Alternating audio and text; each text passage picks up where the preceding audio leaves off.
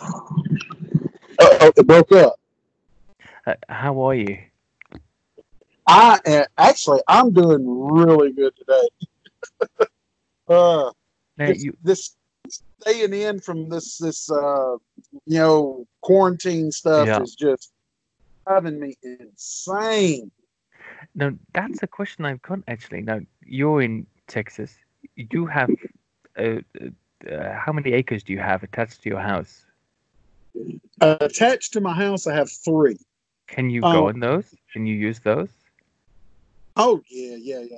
And then beside me, I have 150 acres that I lease.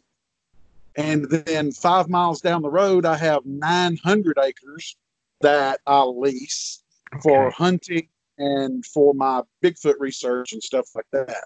So I have plenty of land, but uh, what I mean by it's driving me nuts is the fact like uh, me and the wife can't do our normal things that she and I do go out to eat, Yeah. take in a movie, or uh, just enjoy a, a night out or something like that. And um, my business, of course, is suffering greatly uh, with this because with no one working and no one out, no one has money to buy knives, and so it's when I when you make custom. I'm a blacksmith and do uh, knife smithing, make custom knives, and you just don't get any don't get any calls, don't get any sales whenever it's like no, this. I mean, So, I understand that. Of course, now I've appreciated your knives for quite a while. Um, now, for a long time, actually, I thought you were an importer of knives, and then I, suddenly I realized that you make them. And um, everything me, I do is hand well, that to me is it's kind of uh, it's like you're pulling rabbits out of hats in my mind. That's my my opinion. of That kind of thing. I have no concept of making something like that. Wow. one I'm working on right now for Wow. a fellow Bigfoot researcher, Paul Ragsdale. Um, working on that and going to use uh, this is uh, ibex Uh-huh. and it's gonna i'm gonna put ibex horn for the handles and everything i do except for the handle materials is reclaimed materials i recycle old saw blades uh, leaf springs out from under vehicles Uh-huh. um, files uh, this this one right here started its life as a farrier's rasp wow. um, i don't know if you have farriers in the uk Uh, not so um, much anymore. No. but um, get old farriers rasps and uh, they're very good hardenable steel so i take those and turn them into uh, knives Look, it's a, it's a huge talent, you've got nothing but my admiration for it. Really, anybody that can make anything with their hands, in my mind, is always is something that I respect. It's just because being a city boy this whole time, my whole life, you know, everything, uh, those types of pursuits, uh, they're just unknown to me. It's not something I've, I've really ever had to do. My outdoors experience, for example, is it started with camping and, and things like that in Wales, and moved out to my own personal expeditions. But I don't generally have to go and, you know, catch my own food out there in the wilds of the UK. I don't generally have to go out and um, and kill anything. I just pack a bit of camp gear and, and some supplies and head out. I don't have to worry that a bear is going to come and sneak around in my camp or a cougar. Well, maybe I do have to worry about a cougar or a panther here these days, but generally, no. It's a different world. So you're like there in Texas. You know, I do keep a, an eye on what you're doing. And I'd just like to, to know and, and to tell everybody that's listening to this for you to explain you know, what it is you do, how um, you came to it, and and what your landscape is like. A few people in, in the UK don't really understand the, the the huge scale of Texas. You know, if you're leasing out 900 acres here and 90 acres there, three acres, you know, for me that's my entire neighborhood plus. Um, just here i'll put it like this um, as far as uh, acreage or uh, kilometers square miles whatever you want to want to call it um, texas is basically the the size of the entirety of europe wow. jour- I mean, the county that I live in is Uh-huh. big as France. Wow. Just just the one county that I live in. Um, I have uh, around 10 million acres of uh, national forest just within driving distance of my house. wow. And that national forest is open to anyone. And what kind of animals would you find in that forest? What are the native species? Oh my goodness, we have um, bobcats, coyotes, uh, white-tailed deer, uh, fox, red fox, gray fox. We have uh, some red wolves. We have, and which red wolves supposed to be extinct, but I've actually caught uh, red wolves on camera. Uh, My trail. Um, then, of course, we have all kinds of beavers, otters, uh, nutrias. Uh, my goodness, uh, what feral hogs, uh, lots of wild boar. Uh, we have um, like tens of millions of wild boar here in Texas. Oh my gosh, just there's just such a plethora of wildlife here: uh, squirrels, red squirrels, gray squirrels, uh, fox squirrels, uh, flying squirrels. Uh, my goodness. Uh, Do you have skunk course- and uh, and porcupines? Yes. No, no porcupines here where I'm at. There are some porcupines in western parts uh, of Texas and southern, the far southern uh, parts. I put it like this: where I'm at, people get the misconception of that Texas is a desert, Yeah, Yeah. but Texas is not a desert. Te- where Oh. I'm at, we are rivers and lakes and huge pine forests and hardwood forest oaks. Um, just millions upon millions of acres of trees and fields, green grass. Just, So, just know, it's amazing. what is what is your county now? My wife, she she spent six years of her life when she was a child in Arlington, Texas. Um, and I, I see there's a lot of. I mean, just looking at the map of Texas, there's so many huge, gigantic lakes actually. Um, here and national forests is it Wichita, or is that in the next state? Um, is that Arkansas? Sorry. Um, wh- what are the national forests there in, in, in Texas? Um, we have the Davy Crockett National Forest, the Yeah. Daniel Boone, the uh, uh, Sam Houston National Forest. Oh my gosh, we have. Oh, there's there's just so many. Yeah. But so many lakes I can see here too, Jeff. Uh, what is it, Lewisville Lake, Lavon Lake. I mean, there's just and they look huge. I mean, absolutely huge. Toledo Bend Reservoir is a huge lake that's just a few minutes down the road from me. Wow. Uh, Sam Rayburn uh, Lake is another really big lake. It's just right down the, uh, you know, within 30 minutes uh, trip by, by car. Um, the Sabine River is where I grew up, which is about 10 minutes from my house. And I own land and have a, a fishing camp and things on that river. Uh, Wow. Yeah, there's just, it's just amazing. And see where I'm at too. I'm only uh, two and a half hours drive from the Gulf of Mexico, from the coast. Wow. So, yeah, yes, it, it's awesome. And I'm also only about two and a half, three hours from the Ouachita Mountains in Arkansas. wow. So, I mean- I really, I'm in, a, I'm in a really great location geographically.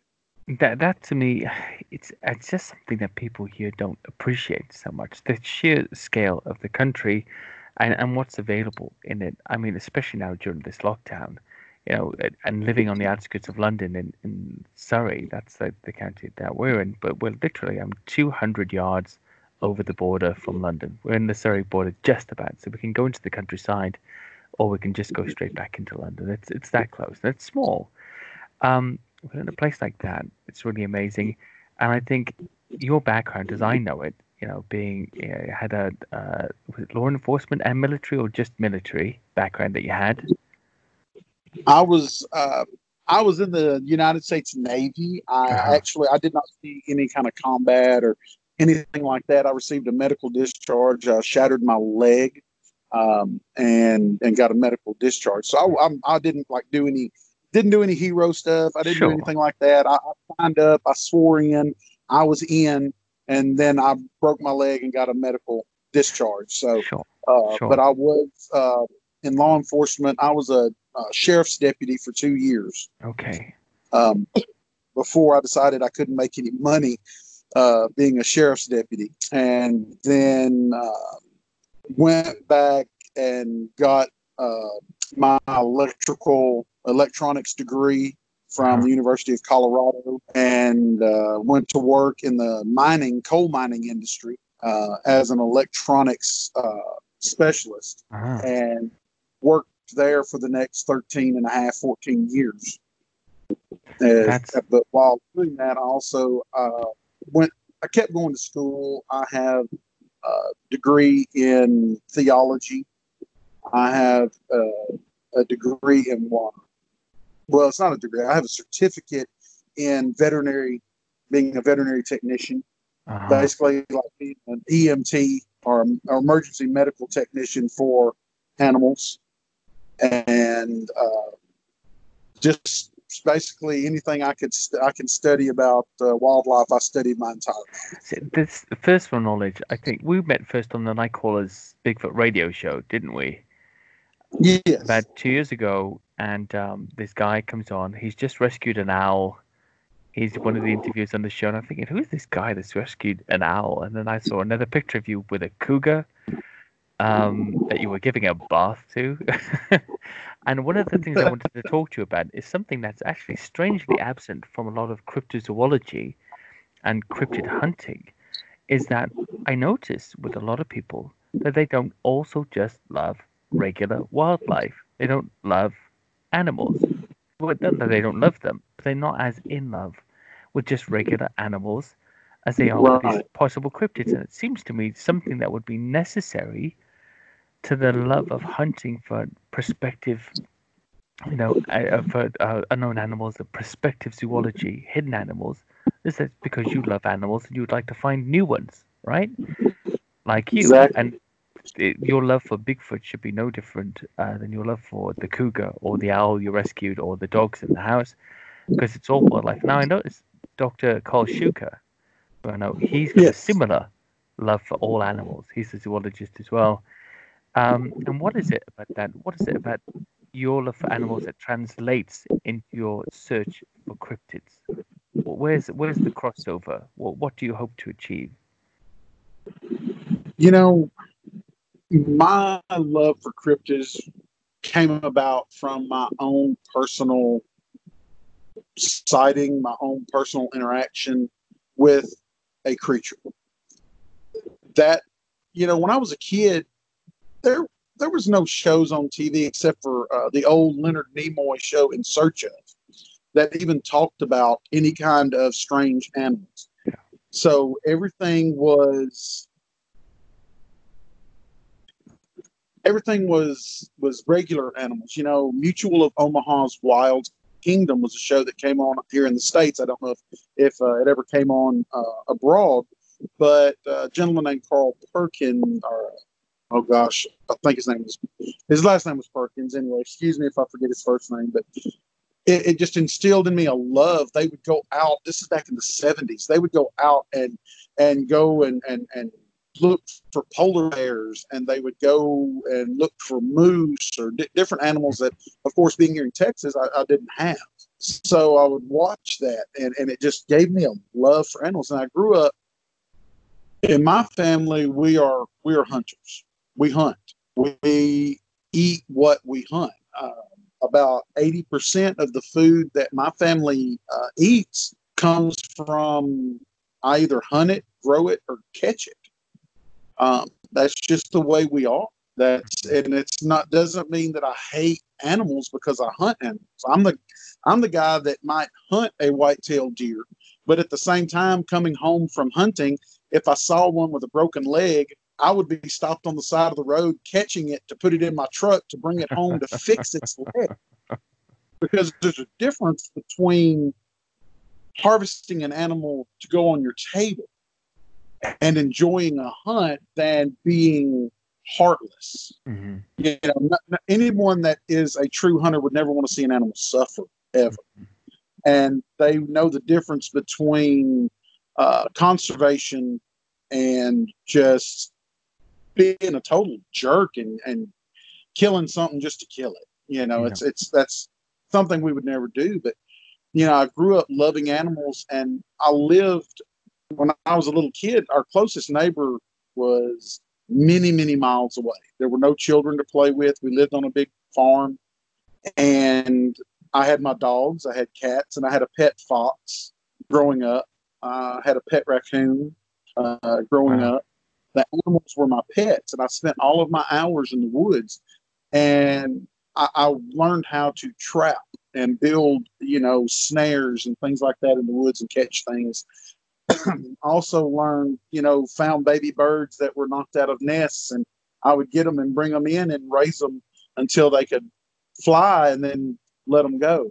Um, got in trouble many times for raising mice.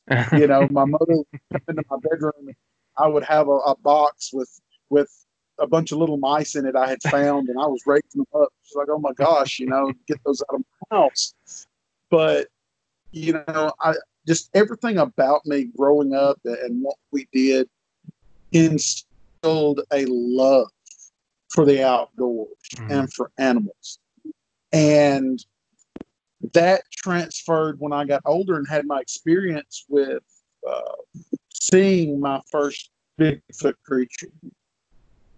And I had to know that curiosity in me was okay, you know, I was 15 years old at the time, and I had been in the woods for those entire 15 years. Never had I seen anything like this, never had I heard anything like this. So when people say, Oh, I've been in the woods my whole life and I've never mm. seen one, well, so had I until I did. You know, I, I those same woods that I've had my first encounter, I had been hunting with my father since I was old enough for him to to carry me. Well, I mean, I know about this sighting, and that this is a, a fascinating sighting that really um, that really thrilled me about Texas. Actually, just take us through that sighting you had when you were 15, because I think descriptively, you know, it doesn't seem to be a run of the mill regular sighting they had. Either that or the details that you're giving because of your wildlife experience are more uh, clearer than one would normally have surprised in the woods by something they've never seen before. So just just take us through that. My very first uh, experience was i was 15 it was about 1986 somewhere in there um, I had taken a couple of friends camping down on land that we have leased on the Sabine River. we had been fishing all day. We had caught uh, a lot of fish, and we came back, and we had one of those old hand pump wells mm-hmm. uh, to get our water from there at our camp. And we cleaned our fish at that well, and we would leave the entrails, the guts, if you will, on the ground. And later we would come back with a flashlight. And if there were raccoons or anything eating those guts, then I would summarily shoot them because I sold their hides to make money as a teenager. That's how I made a lot of my money. Was um, back then a raccoon hide was worth twenty five dollars. Mm-hmm. So you know, as a kid that grew up very very poor, very very uh, a $25 raccoon, you couldn't pass that up, you know, because I didn't have money to go out and do things with my friends. My parents didn't have extra money to give me. So uh-huh. I had to, to earn it. And so we went back, we cooked our meal, we ate, we were sitting around our campfire, and I told my friends, I said, hey, let's go see if there's anything eating on the guts. And they didn't want to go. They were like, you know, we're our bellies are full. We're by this fire. I mean, you go do your thing.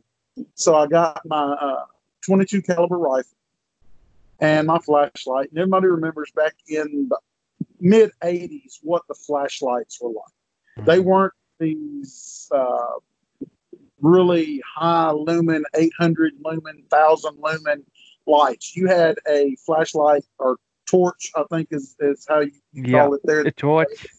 Yeah. uh, that took uh, three small C cell batteries and had a yellow bulb, you know, that you might could see 20 feet with. They, they weren't, uh, couldn't afford, you couldn't afford the expensive lights back in those days. Yeah. So I had a flashlight like that and I walked about 100 meters back to that well. And as I got close, about within about 20 meters or so of it, I saw something big hulking something kind of over the gut pile eating. Well, I immediately thought that it was either a couple of raccoons or a feral hog, a wild hog, a boar, uh, eating the entrails. So I raised my rifle with my light and I inched my way forward. Well, it saw me and it stood up on two legs. Wow. Now, we do not have bears here in East Texas. Um, we have the occasional bear, but seeing a bear here in East Texas is almost as, rare as seeing a Bigfoot. hmm So, bear was not in my mind. This thing stood up on two legs. I thought it was a human being. I thought it was somebody playing a joke on me. Because we have one road that leads into this property and one road that leads out. That's it.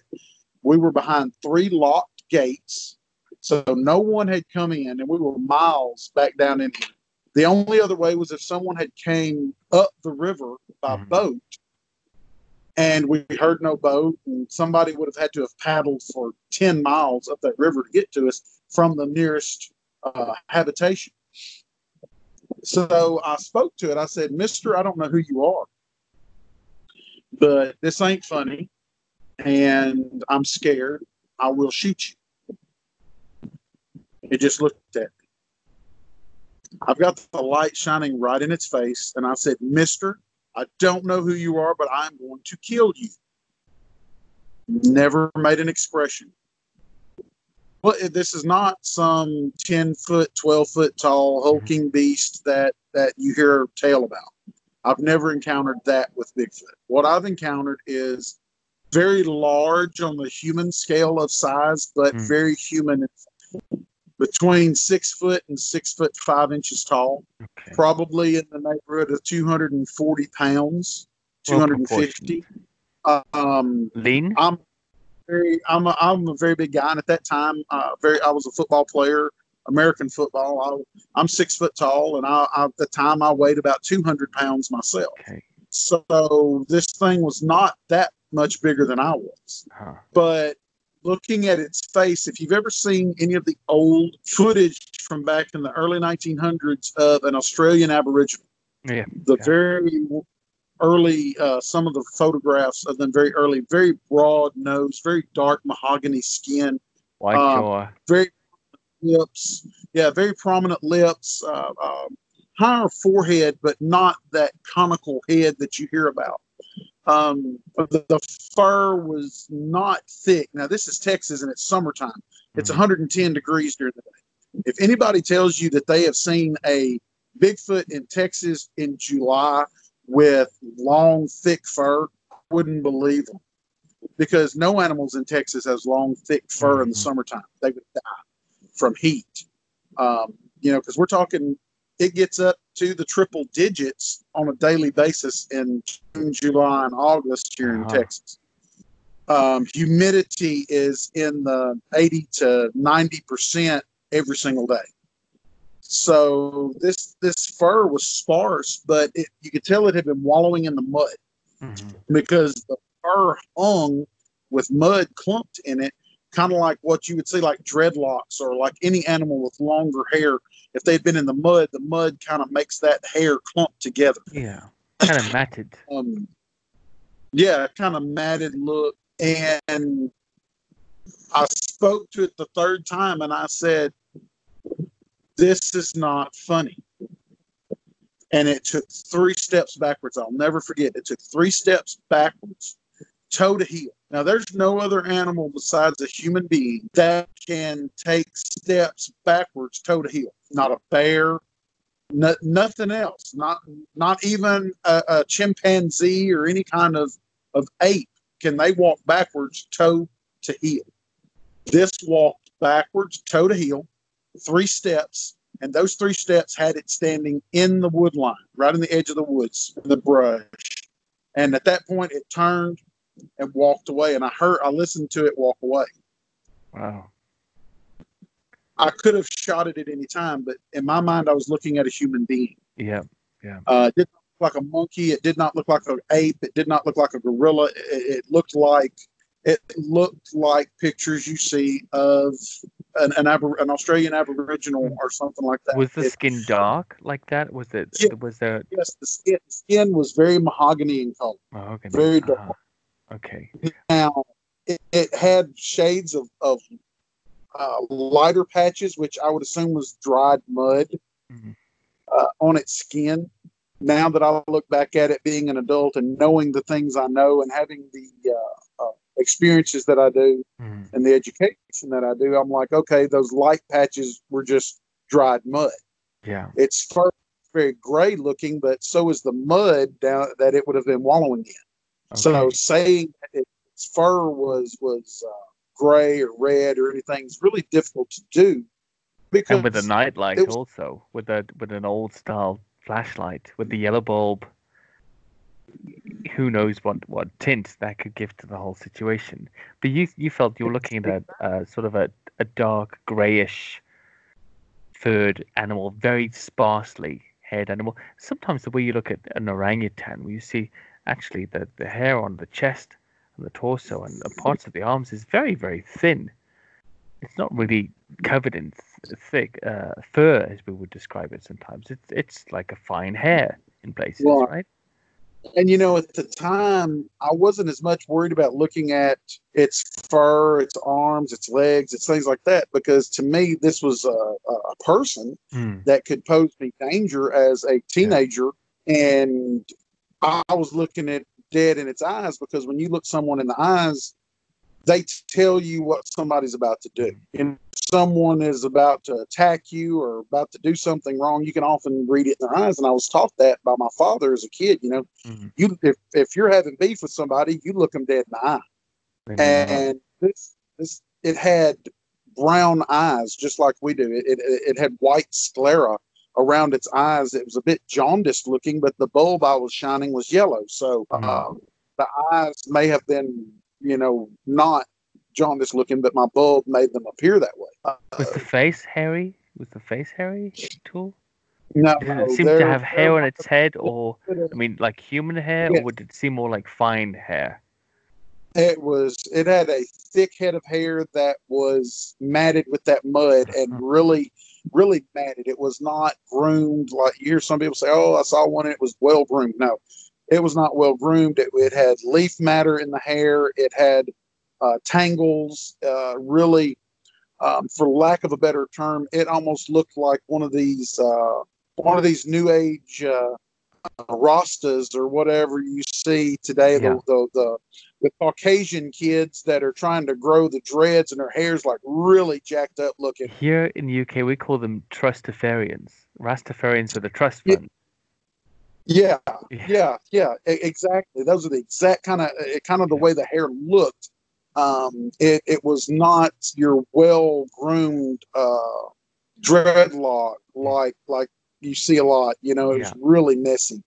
But that's the only hairstyle, and it wasn't dreadlocks. But that's the only hairstyle that I can. Uh, kind of draw an clumpy, analogy. matty, matty hair. Would you have said um, the hair on the head without the clumps, without the mats, would it have been straight? Would it have been naturally curly or wiry? Did the hair look smooth on the body or curly in any way? Did you notice the anything like that? body because of the mud Yeah. uh, that was clumped in the hair, and what hair was there was fairly long. Uh-huh. I would say probably four inches, maybe Oh, a little more long, but there wasn't a lot of it. Yeah. There was uh, more hair around the shoulders and things like that, and less as it went down the torso uh-huh. and then more again as it as it hit the uh, groin area. But you know, I didn't I didn't sit there and, and Sure. really study Sure. study it. I, I, I glanced, and and a lot of this is coming from me sitting and remembering what happened at the Uh-huh. time. Uh-huh. And you know, I went back and I told my friends, and they made fun of me, and they're like, "Yeah, whatever." you know, sure you did. You saw, sure you did. You know, and the next morning we went back over there and the um, track, there were tracks around the, the water well in the mud. And I wear a size 14 in the U.S. Okay. shoe. So I have a very large foot.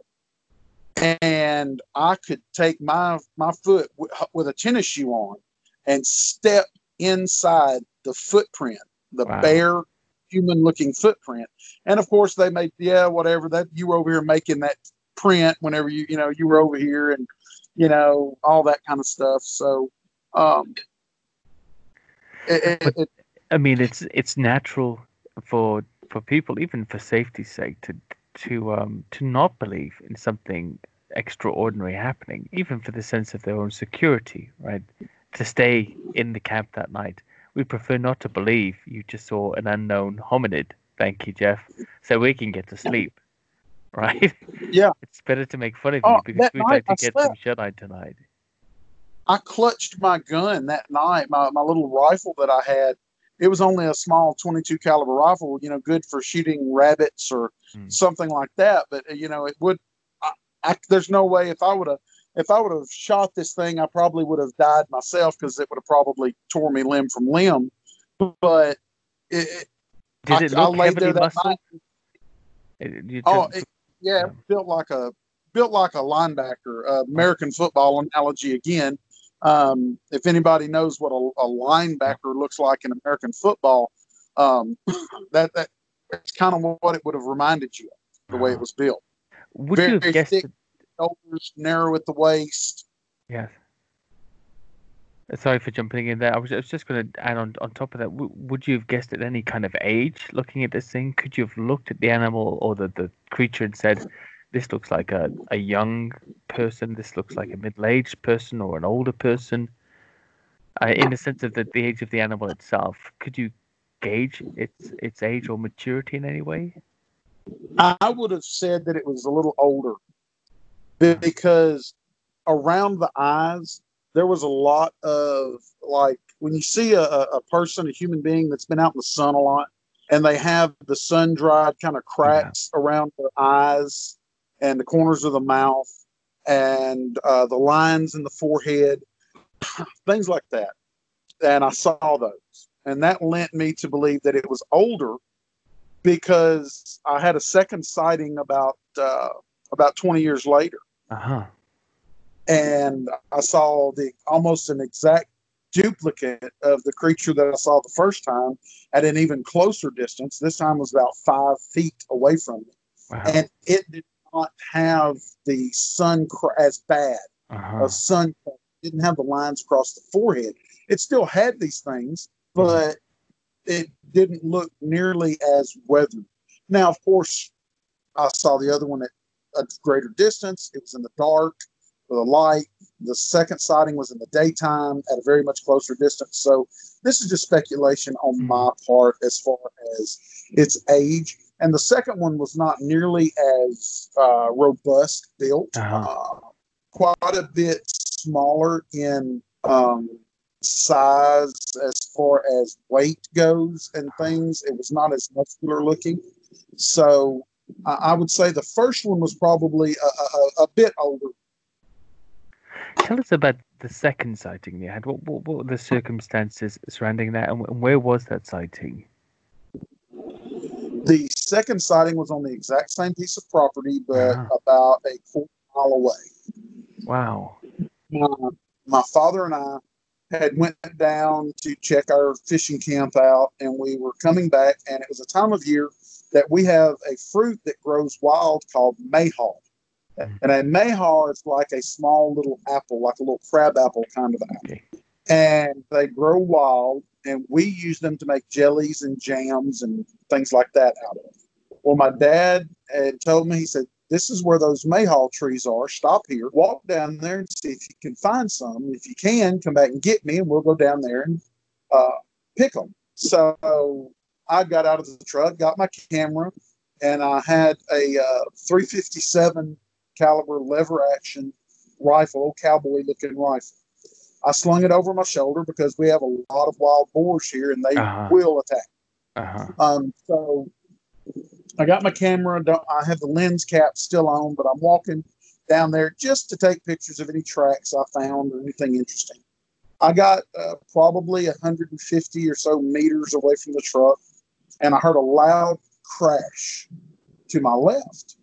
And this loud crash was like, oh man, maybe it's a, one of these feral hogs or wild boars. So I got my rifle, kind of my hand on it, and walked over. When I walked over to where the crash was, there was a limb about big around as a soda can and about three feet long or so, somewhere in that neighborhood, two and a half to three feet long, laying there. Well, there were no trees at this exact spot when I looked up. There were no trees with a limb that big that it could have fallen from. Mm. So as I'm sitting, standing there looking at this limb, a loud thud behind me, and where I'm walking is an old dried up, uh, what we call a slough uh, bed. I, kind of a marsh area, but it's dried up. Oh, yeah. So the top, the top is uh, dry, but underneath it is still kind of uh, wet. So it's kind of kind of moves when you walk on it.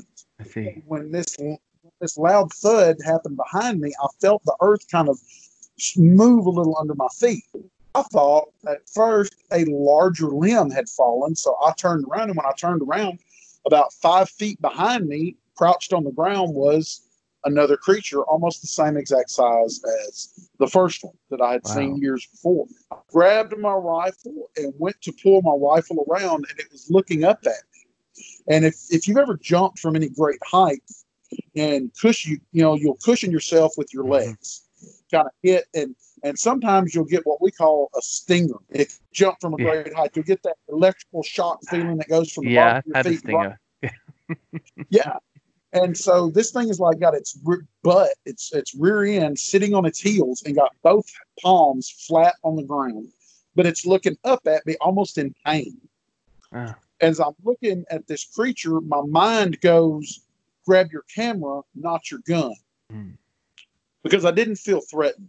Mhm. And I grabbed my camera and I, this is all happening in a matter of seconds. And I snatched the lens cap off of it. And when I let go of the lens cap, it falls and it hits the side of the camera and it makes that sound like when plastic hits metal or Mhm. plastic hits, it's kind of a little tink Yeah. sound. And it made that sound. And it's like when it made that sound, it decided, I'm getting the hell out of here. So it took off running. And as it took off running, of course, I'm, you know, clicking pictures, clicking pictures, didn't get anything but a, a blob squatch. But um, as it ran away, it was running crouched very low to the ground, reaching forward with its hands, grabbing like vegetation or whatever, and then propelling itself, pulling itself over things and through things. And it was about a 60 yard, 50 to 60 yard clearing that I was standing in. And it went from zero crouched on its butt to gone out of sight in like three seconds. I Wow. played uh, college sports. I played college football. I played with a lot of players that were very, very fast, ran uh, 4.3 second 40 yard dashes. And this thing could have smoked every one of them. It could it could have outran the the, the, the swiftest of uh, Wow. players that I played. And once it was gone, I, I was like, wow. And so I looked up in the tree that was there, and there was like a fork in the tree, a natural fork. This tree's probably um, huge oak tree, maybe four feet around at the base, so it's huge. But about 20 feet up, it forked and it made a natural saddle right there where something could have, if it could have climbed up there, it could have sat there comfortably. Nice Uh, my- point. Yes, my theory was though that fruit grows down that trail. That trail I was walking on had just a lot of deer tracks and uh, boar tracks and just all kinds of animal tracks going down that trail. And I feel that it was sitting in the tree, had that stick in its hand, and if a uh, group of hogs or deer or something had walked down that trail, it was going to pile out of the tree and bang it on the head with a stick and drag it off for supper. Um, but me being down that trail, I don't think it saw me as. I think it just wanted to get away from me, and it distracted me. And I don't think it planned on when it jumped out of the tree, getting that stinger, Ah, and had to re- recover its faculties for a few seconds before it could run away. see now this to me, this is what I would call um, a very important mundane detail in the sighting, the stinger. These are things that when people have had real experiences, they never think of. Um, and the mundane detail that's that's so important to the qualification of a sighting, and yet a faker, a hoaxer would never think of making up. That's the kind of thing I like. When you said the stinger, I was like, I like that.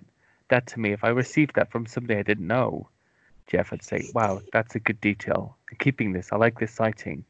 The stinger is the qualification point. It's the important mundane detail that people don't imagine. Now, in regards to these animals, you've seen two very similar. They don't exactly match all the other Bigfoot reports in the US, but then Bigfoot reports in the US seem to be marginally different from region to region anyway, don't they? Have you um have you in your search for Sasquatch, have you been to other parts of the US looking for it, or have you heard of very varying and different Bigfoot type reports, descriptively different reports within the state of Texas? I try to stay in Texas because we have such a huge uh, geographical area here in Mm. Texas, and so I try to stay in my my backyard, so to speak. Um, mainly because before I would run off to the Pacific Northwest or somewhere like that to research. I, I really think that I need to have a really tight grasp on the research in my own Mhm. area. And with millions of acres of forest at my disposal, you know, it's kind of that thing. Yes, I would love to go and research somewhere else, but there's almost no need for me to because here you know, we have a lot of different sightings. We, where I'm at, actually, only second to the uh, Pacific Northwest in sheer numbers of sightings. If you look Wow. at a map of uh, the United States and of Bigfoot sightings, here in Texas, in the east eastern Texas, where I'm at, there are more Bigfoot sightings than anywhere else in the United States, other than the Pacific Northwest, which happens to be home to the only rainforest in the United States. Mm-hmm. So that may be a reason why there is uh, more sightings there. But you know, the the difference in look. I tell people this: even though we're both human, you and I don't look alike. Yes, exactly. Bodies are not the same. Our height is probably not exactly the same. Our facial features don't look the same. So why would we expect these animals to do so? They're not dogs. Mm. They're not cats and things like that. But even in dogs and cats, unless you have a purebred uh, species of dog or cat, then they're going to have a lot. You could have one uh, a litter of puppies that have five different puppies that look five different ways Oh yeah. if they're just what we mutts. You know? So in the Bigfoot world, say you've got a tall Bigfoot, muscular Bigfoot, and it breeds with a shorter, more uh, demure female. Well, then the offspring are probably going to be a variation of those two. If you've got one that has uh, a large nose versus a small nose, just like in humans, it's Mhm. going to impart those traits onto its offspring. So we're going to have different animals, uh, different uh, creatures that look differently, even in the same geographical area. It, they're going to look different because we have dogs that look different, cows that look different. I mean, any animal species on Earth, if it breeds and it's not uh, purebred, it's Mhm. going to look different. And apes, apes look different to one another quite drastically in many cases. The same species of ape, gorillas and chimps and, and orangs will look, well, orangs less so, but chimpanzees especially will look very different to one another. um, when I was a teenager, I had the privilege of raising, or I worked in a facility where I raised uh, tigers and lions, jaguars, leopards, Um, and we even had a few chimpanzees at one time. And I learned the difference in the way even the tigers, I could tell them apart, even if they were in the same enclosure, mm-hmm. I could tell one from another. Even if they were two very similar females that were the same age, relative same body weight, I learned to tell them apart. Mm-hmm. mm-hmm. And so it was, it's one of those things that working in that uh, field, I've learned that, you know, there are differences even in, in animals that we think look identical to one another. Yeah, well, you know that even with your own pet dogs, you would recognize them from a, an exactly uh, similar species, wouldn't you? With your, your Chihuahua mix, if there was exactly the same mix at the same height, you would know which one was your dog. You just learn. Yeah, yeah. You know, there's a very exactly. funny bit in the Lord of the Rings. Um, uh, that's not quite on point, but um, when Frodo and uh, the other hobbits meet the elves on the road when they're trying to get to, uh, they're trying to get to um, uh, to the, the uh, one of the inns. They're trying to go across the the the, the bridge there um, to buy water, and they're running from the Black Riders. And the elves say that they find it difficult to tell them apart from men, and they say, "Well, how can you mix up hobbits and men, right?" And elves say to them, "I'm sure to sheep, other sheep look different to one another." And the point being is that you know you have to know what you're looking at to tell things apart. And to an outsider, everything looks the same. So this definition, so slightly gobble point, sorry, but this definition of Bigfoot looking the same all the way through, not only the U.S., which is essentially not really a country, it's a mix of countries and regions wrapped into one, isn't it? Um, and Canada, and even other places in Europe and the UK, it's it falters with the genetic variation that we see in all animals. And I think that's a fantastic point. Why wouldn't there be short Bigfoot, big Bigfoot, muscly Bigfoot, skinny Bigfoot, big nose Bigfoot, lazy fat Bigfoot, you know, um, stupid Bigfoot, clever Bigfoot, all the normal variations that happen in every single animal species. We don't have the imagination for it because it's enough for us just to conceive of there being a Bigfoot. Then to conceive what? of them all being individuals is even harder to accept, right? Exactly. Hmm. Exactly. Yeah. yeah. uh, point of reference. Point, note for future reference, Andy. If you're going to make a comparison to a passage in the book, at least remember the passage. That's happening a yeah. lot these days. Um, now, look, in regards to the the Bigfoot thing. I know that's like your speciality outside of wildlife. Uh, but are there other cryptids or out of place animals like big cats in the state that you investigate? Now, I understand that we've got a lot of out of place panthers and pumas here in the UK that are not acknowledged, but they're clearly, very clearly here. Do you have things like that in Texas as well? Big black cats and oh. the like? Yes, very much so. Uh, actually, I have a trail cam photo of a very large, long-tailed black feline um, on on my trail camera, and uh, I got that picture. Oh gosh, 2009. Um, actually, when I was uh, a teenager, again, uh, I was at home playing hooky from school, uh, my mother came in my bedroom and she said, uh, one of the cows, we raised cattle on our farm. And she said, one of the cows has had a calf and it's uh, drinking water at the pond. You need to go check on it. And I laughed and I said, Mom, if one of the cows had a calf, she she's not even going to bring that calf out of the uh, brush for a few days, and then it's only going to drink mother's milk. It's not going to drink water. And she said, "Well, you need to get hang on. She said, You need to get your rear end up because there's a black calf drinking water at the pond, and we don't have a black calf. so I get up. The only thing that I have that I can look a long distance with is my rifle mm-hmm. that had a telescopic sight on it. So I take my rifle, we call it a scope. I look through the scope, and it's a couple of hundred yards uh, or meters down to the pond in our pasture and sure enough, there's something big and black drinking water. And I look through my scope and it is a large black cat. My wow. mother's standing there. I hand the gun to my mother and I say, Look at it. And my mother looks and she says, You need to kill it because it's probably trying to kill our cattle. And to us, losing one cattle would one one uh, uh, cow would have been uh, catastrophic. You know, we were very poor. We couldn't mm-hmm. have afforded to to lose that uh, animal. So I used my rifle and bang, I shot it. Well, it jumped in the air and it ran away. I went down and, and I had hunting dogs. And I took my hunting dogs down with me, and, and my dogs were sniffing around on the ground.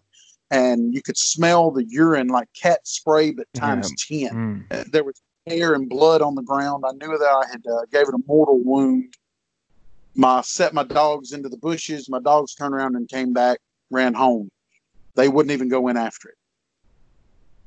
So I decided, I said, you know, I'm not going in because I was, I mean, I was a young, young kid then. Yeah. I was like, I'm not going in after it. I'm going to wait till my dad gets home from work. Well, that evening, my father came home from work, and my mother and I told him the story. And my dad said, Well, we're not going to go down there tonight and look, we'll go down in the morning. So the next morning, I stayed home from school again, and my father and I went down there. And this time I had a, a, a shotgun loaded with what we call buckshot. I, I'm not, not sure in the UK what, if y'all have buckshot or not. Um, yeah, they use it in hunting rifles here for pheasant hunting and things like that. Well, this is buckshot, and this the buckshot is uh, a 30 caliber round ball, and there's about 20 or so of them inside of a shotgun uh-huh. cartridge, and we use those to shoot uh, dangerous game, like if uh, feral hogs or something are uh-huh. charging at you, you can shoot them. Um, so I've got my shotgun loaded with that, and in the bushes I go, and I have to go on hands and knees, and I'm following blood through these bushes, through the briars. Get on the other side, and the blood stops, and I'm looking around, and there's pine trees there. And under one of the pine trees, there's a lot of what we call pine straw, pine needles, the dead ones that are on the ground. And there's a big mound of pine needles. I cautiously go over and I scrape back the pine needles, and there's the dead cat. Well, I call for my mm-hmm. dad. My dad comes. We look at it. My dad says, "Well, you got him. Good job, but we got to dispose of this because at the time we don't know anything about these things." My dad's like, "These have got to be an endangered species or protected or something, son." Uh-huh. And even though you were protecting our our herd, you could get in trouble. So let we dug a hole and we buried it. Okay. My dad did not. know. Shh. Uh, my dad didn't know that I had actually removed the head of the cat and hid it and kept it. About uh, eight or ten years later, we were camping, my dad and I, and the local uh, fish and wildlife officer, game warden as we called him, came up, and he was a good guy. We were talking to him, and we got in the conversation about black panthers. And he laughed and he said, Yeah, man. He said, I get reports all the time. These things don't exist. I've been in the woods my whole life. Same mm-hmm. story. Been in the woods my whole life and never seen one. Therefore, they don't exist.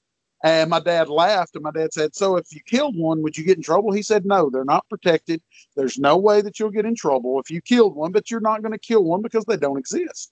My dad looked at me and he said, Run, run home and get that head that you kept. Because by this time, now my dad knew that I had kept it.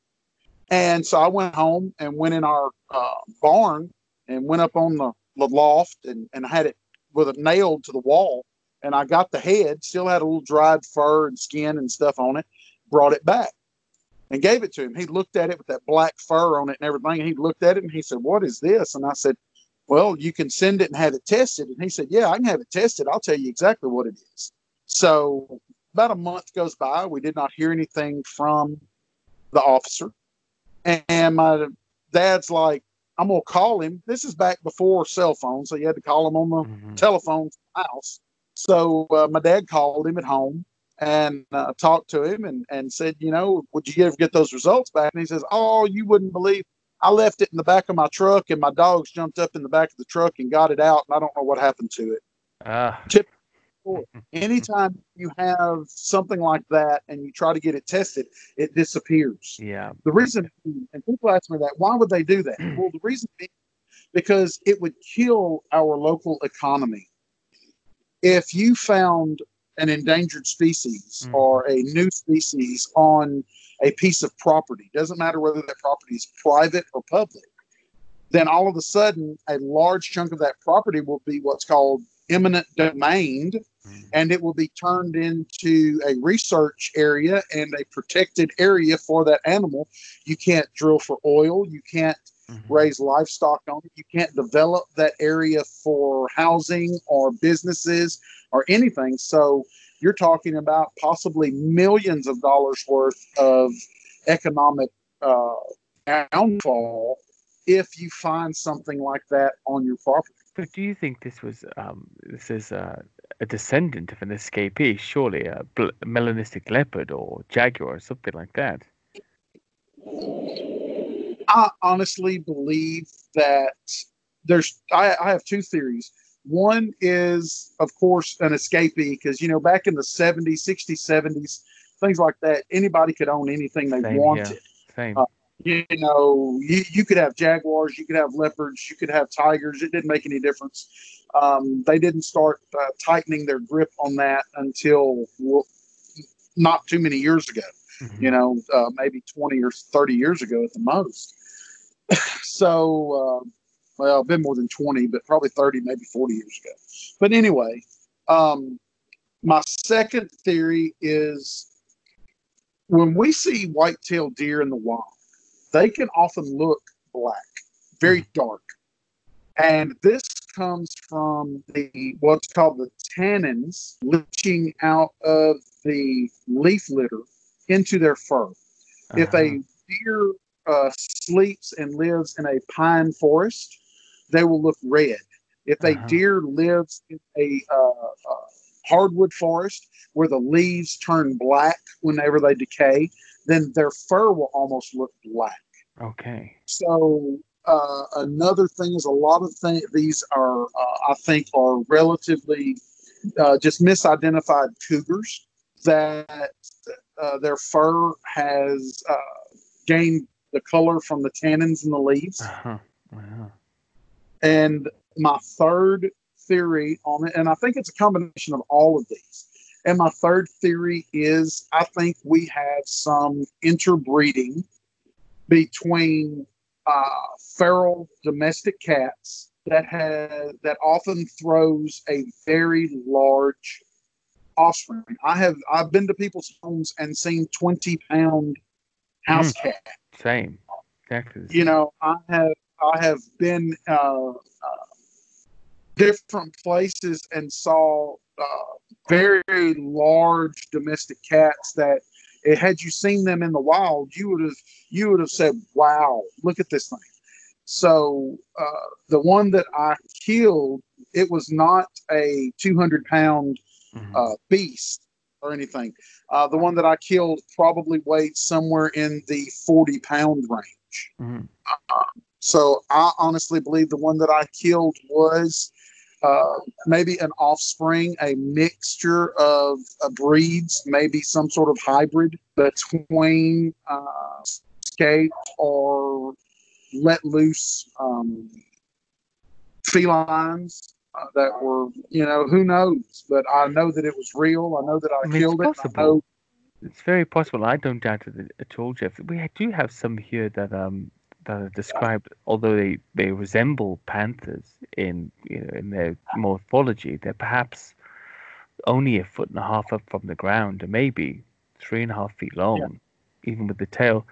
Um, often seen hunting rabbits. I had a farmer here in Yorkshire contacted me, and he was uh, baling hay with his tractor, baling hay in the fields, and he has lots of rabbit holes, lots of rabbit warrens in that field. And he said, I was in the tractor, and, and one that was maybe maybe two feet tall by four feet long with the tail walked straight past me, hunting rabbits. Wasn't in the least bit bothered that I was here. And then you have other stories. I had one here in Rusborough, Hampshire, where a horse breeder, um, a horse breeder, a lady here had gone to pick up a hay consignment for her horse at a, a local farm at night. Nobody's there. You just sort of drive in, you have a, an account, and you pick up your hay and you leave. and they had the full floodlights on. It was November 2017, and they saw a large male panther uh, strolling towards them. Saw it close enough to see its genitalia. She said that was around about waist height. She was five eight and around about five feet with the tail. So you know, have all different types, and we even have panther type sightings that seem to have pointed ears. Um, Yeah.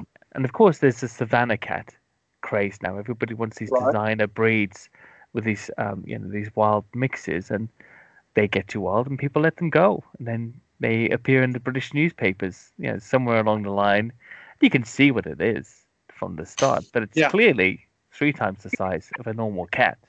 That's for sure. Exactly. Yeah, so I think all of these things, but here it was because of this Dangerous Wild Animals Act that we had in 1976. The stipulations for how they should be kept were too expensive, and people let them go. I've spoken to people that let them go, and they've they've done quite well. They're the only predators in the entire country, um, so they're doing okay. I mean, how many? For how long has there been the legend of? Uh, oh gosh, what, what is it? Beast of Bodmin Moor. Yeah, yeah, yeah, Yeah. exactly. That's And there's been. second. I mean, there's been books, movies Oh, made, uh, yeah. television shows. There's, you know, that has just went on for for forever. I mean, that's a namesake, you know, just like Nessie, but it's it's the least of them, really, and one of the least seen. It's so prolific now. Uh, and last year was because it was incredibly hot in the summer. There was a lot of sightings where it was assumed that because of the um, because of the heat and because of the, the lack of, of tree cover, they were being sighted more. They were coming out further and further to find food, and there was a, a rash of sightings all over the country of really large cats. They're getting more bold too. But generally speaking, problems with people are very minimal because we have so many prey species here that are easy to catch. They don't really need to look at people.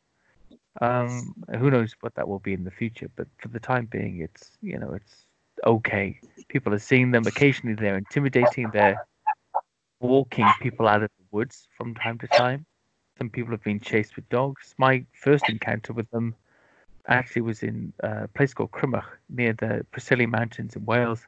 I was staying at an ex-girlfriend's house, and um, there was a, a lady staying there from London. There was a friend of her mother's. It was over the Christmas period, 1999, and she went out onto they. It, it's not as as uh, rural as you. Perhaps the next house is five or six miles away, and the mountains are just there. So they went out. She went out at five in the morning to smoke a cigarette on the the porch. She lit her cigarette, and ten feet away was this large black panther just watching her. and she froze and kind of looked at it, and it watched her for ten or fifteen seconds and just turned and walked away. And uh, yeah, we spent the entirety of the next day looking for it. Of course, it was me, so I was going to try and find this thing stupidly, creeping into dens and all this kind of business. Yeah, they're out there. Now, just before we wrap up, and I know we've, we've got to go soon at some point. I know you've had a lot of, you- you've done a lot of filming, a lot of documentaries. You were with um, some really great presenters and producers here. Do you have anything in the pipeline that people can look for? Where can people find your work and how can they get involved in it? Well, I was lucky enough. I just uh, directed my first movie um, with uh, David Ford. We uh, he wrote a movie. Um, I don't know if anybody's seen the first one that we did was called Something in the Woods, Uh-huh. and I just I was a consultant on that movie. Then then he offered me the opportunity to help him direct his uh, second Bigfoot movie, which is called Man versus Legend.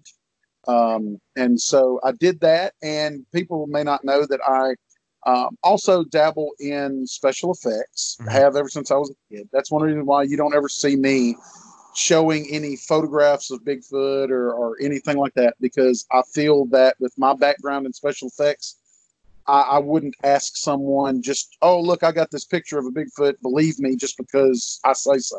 So I, I wouldn't ask people to do that but, but I did the special effects. I built the costume, uh, one of the costumes for the movie.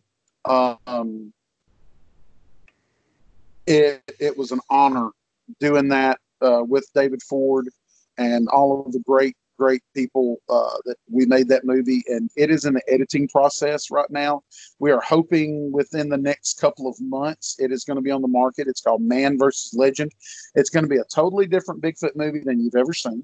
Mm-hmm. It's not your uh, Bigfoot is a crazed beast that's just killing people indiscriminately. That's not this. It has a really good storyline to it. It has, um, of course, now it's a B movie. Uh, we we didn't have a budget making this movie. I mean, seriously, our budget was just like two thousand dollars, mm-hmm. um, and donations from great people all over the United States that donated to help us make this movie. So it, when people get to see it, please don't uh, judge it too harshly on certain aspects because you know it's a labor of love. We did the best we could with the money and the equipment and everything we were able to have. And I think we made a really quality movie as far as the content goes. And I think we really did great with the special effects and with acting and things with with what we had. So that's that's the big thing is us uh, Man versus Legend that I directed with David Ford. Um, I just got through my doing uh, Expedition Texas. It's available on YouTube. It can be found. Uh, and other than that, everything is shut down right now because of this mm. uh, COVID stuff. I had, I had two or three shows lined up and everything has canceled. Mm. So um, hopefully, once this is over, they'll reschedule and and we'll get back on track. I'm sure we will. And Jeff, thanks for stopping by and talking to me. It's always good to learn from you, and uh, I always find out so much. And I can't wait to get over there at some point later in the year. I should be in the US if if this um, pandemic pandemonium allows us out of the house again. I will be coming by and, and hopefully stop by and see you as well. Just uh, just let me know when, man. I, I can't wait. Thank you, my friend. Goodbye. Goodbye.